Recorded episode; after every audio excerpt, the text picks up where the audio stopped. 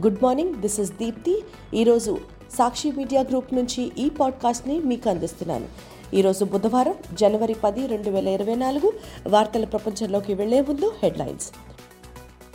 Medigadda barrage ప్లేయర్ల కుంగడంపై vigilance విచారణకు ఆదేశించిన తెలంగాణ ప్రభుత్వం. రాష్ట్ర వ్యాప్తంగా పది చోట్ల ఏకకాలంలో అధికారుల తనిఖీలు. కేసీఆర్ అంటే ఆ మూడు అక్షరాలే. పవర్ఫుల్ అంటూ బీఆర్ఎస్ వర్కింగ్ ప్రెసిడెంట్ తెలంగాణ మాజీ మంత్రి కేటీఆర్ వ్యాఖ్యలు. ఆంధ్రప్రదేశ్లో ఈ నెల పంతొమ్మిదవ తేదీ నుంచి కులగణన ఇరవై ఎనిమిదవ తేదీ వరకు గృహాలను సందర్శించి సర్వే. నెల్లూరు బ్యారేజ్లో లక్ష ఎకరాల సస్యశ్యామలం నెల్లూరుతో పాటు డెబ్బై ఏడు గ్రామాలు తాగునీటి సమస్యకు శాశ్వత పరిష్కారం. నేటి నుంచి మూడు రోజుల పాటు వైబ్రెంట్ గుజరాత్ గ్లోబల్ సమ్మిట్ సదస్సును ప్రారంభించనున్న ప్రధాని నరేంద్ర మోదీ. చరిత్రలోనే అత్యధిక వేడి సంవత్సరంగా రికార్డుకెక్కిన రెండు వేల ఇరవై మూడు ఏకంగా ఒకటి పాయింట్ నలభై ఎనిమిది డిగ్రీల పెరిగిన సగటు ఉష్ణోగ్రత. స్వల్ప లాభాలతో గట్టెక్కిన భారత్ స్టాక్ మార్కెట్ సూచీలు టీ ట్వంటీ క్రికెట్ సిరీస్ను గెలుచుకున్న ఆస్ట్రేలియా మహిళల జట్టు. కాళేశ్వరం ప్రాజెక్టులో అంతర్భాగమైన మేడిగడ్డ బ్యారేజ్ ప్లేయర్లు కుంగిన ఘటనపై విజిలెన్స్ అండ్ ఎన్ఫోర్స్మెంట్ శాఖ ఆధ్వర్యంలో విచారణకు తెలంగాణ ప్రభుత్వం ఆదేశాలు జారీ చేసింది. నీటిపారుదల శాఖ మంత్రి ఉత్తమ్ కుమార్ రెడ్డి మంగళవారం ఈ విషయం వెల్లడించారు. ప్రభుత్వ ఆదేశాల నేపథ్యంలో విజిలెన్స్ అండ్ ఎన్ఫోర్స్మెంట్ శాఖ బృందాలు మంగళవారం ఉదయం నుంచే రంగంలోకి దిగాయి. హైదరాబాద్లోని జలసౌధ సహా రాష్ట్ర వ్యాప్తంగా నీటిపారుదల శాఖ సంబంధించిన పది కార్యాలయాలపై ఏకకాలంలో దాడులు నిర్వహించి విస్తృత తనిఖీలు జరిపాయి.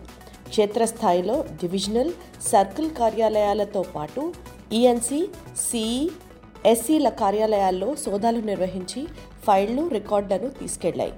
గత ఏడాది అక్టోబర్ ఇరవై ఒకటిన మేడిగడ్డ బ్యారేజ్కి సంబంధించిన ఏడవ బ్లాక్ కుంగిపోయిన సంగతి తెలిసిందే. అప్పట్లో నేషనల్ డ్యామ్ సేఫ్టీ అథారిటీ ఆధ్వర్యంలో బృందం మేడిగడ్డ బ్యారేజ్ని సందర్శించి డిజైన్ నిర్మాణం నాణ్యత పర్యవేక్షణ నిర్వహణ లోపాలతోనే బ్యారేజీ కుంగిందని నివేదిక సమర్పించింది. కాళేశ్వరం ప్రాజెక్టు మేడిగడ్డ బ్యారేజీ కుంగిన ఘటనలపై ముఖ్యమంత్రి రేవంత్ రెడ్డి బుధవారం రాష్ట్ర సచివాలయంలో ఉన్నత స్థాయి సమీక్ష నిర్వహించనున్నారు. కేసీఆర్ అధికారంలో ఉండడం కన్నా ప్రతిపక్షంలో ఉంటేనే కాంగ్రెస్కు ప్రమాదమని బీఆర్ఎస్ వర్కింగ్ ప్రెసిడెంట్ తెలంగాణ మాజీ మంత్రి కె. తారక రామారావు చెప్పారు. సీఎం అనే రెండు అక్షరాల కంటే కేసీఆర్ అనే మూడు అక్షరాలే పవర్ఫుల్ అని వ్యాఖ్యానించారు. ఫిబ్రవరి రెండో వారం నుంచి కేసీఆర్ ప్రజల మధ్యకు వస్తారని తెలిపారు. అధికారంలో ఉన్నప్పటికంటే ప్రతిపక్షంలో ఉంటేనే పోరాట పటిమ చూపగలుగుతామని పార్టీ కార్యకర్తలతో చెప్పారు. మంగళవారం తెలంగాణ భవన్లో ఖమ్మం లోక్సభ నియోజకవర్గం బీఆర్ఎస్ సన్నాహక సమావేశంలో కేటీఆర్ మాట్లాడారు.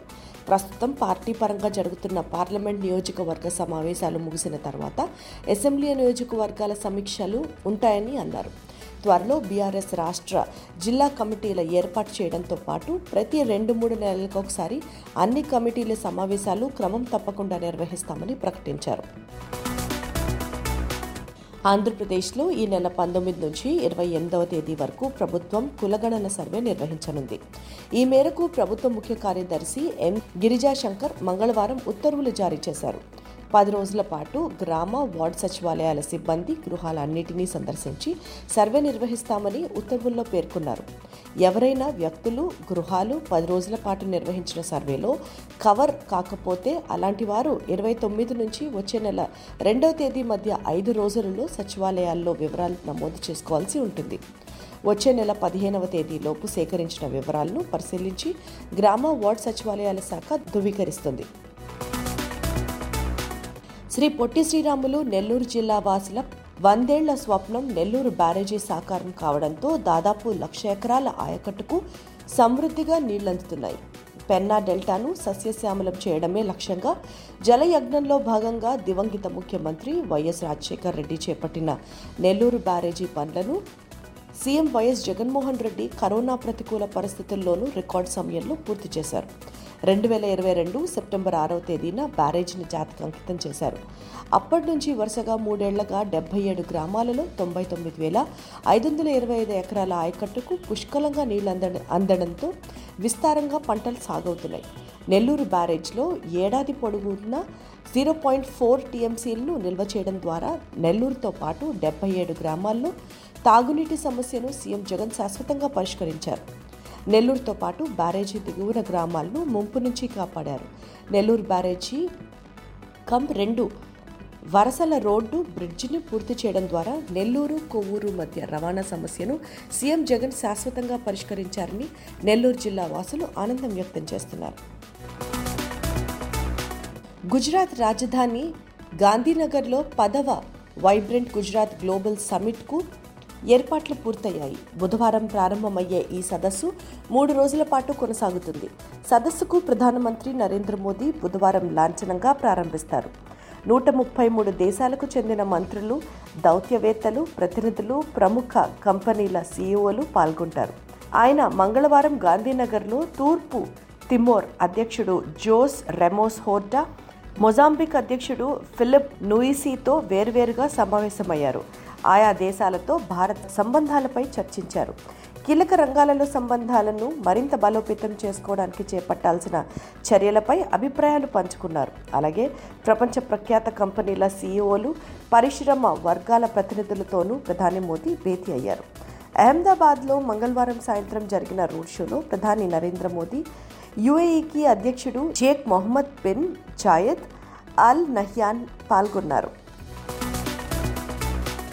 భూతాపం విషయంలో రెండు వేల ఇరవై మూడవ సంవత్సరం కొత్త రికార్డు సృష్టించింది.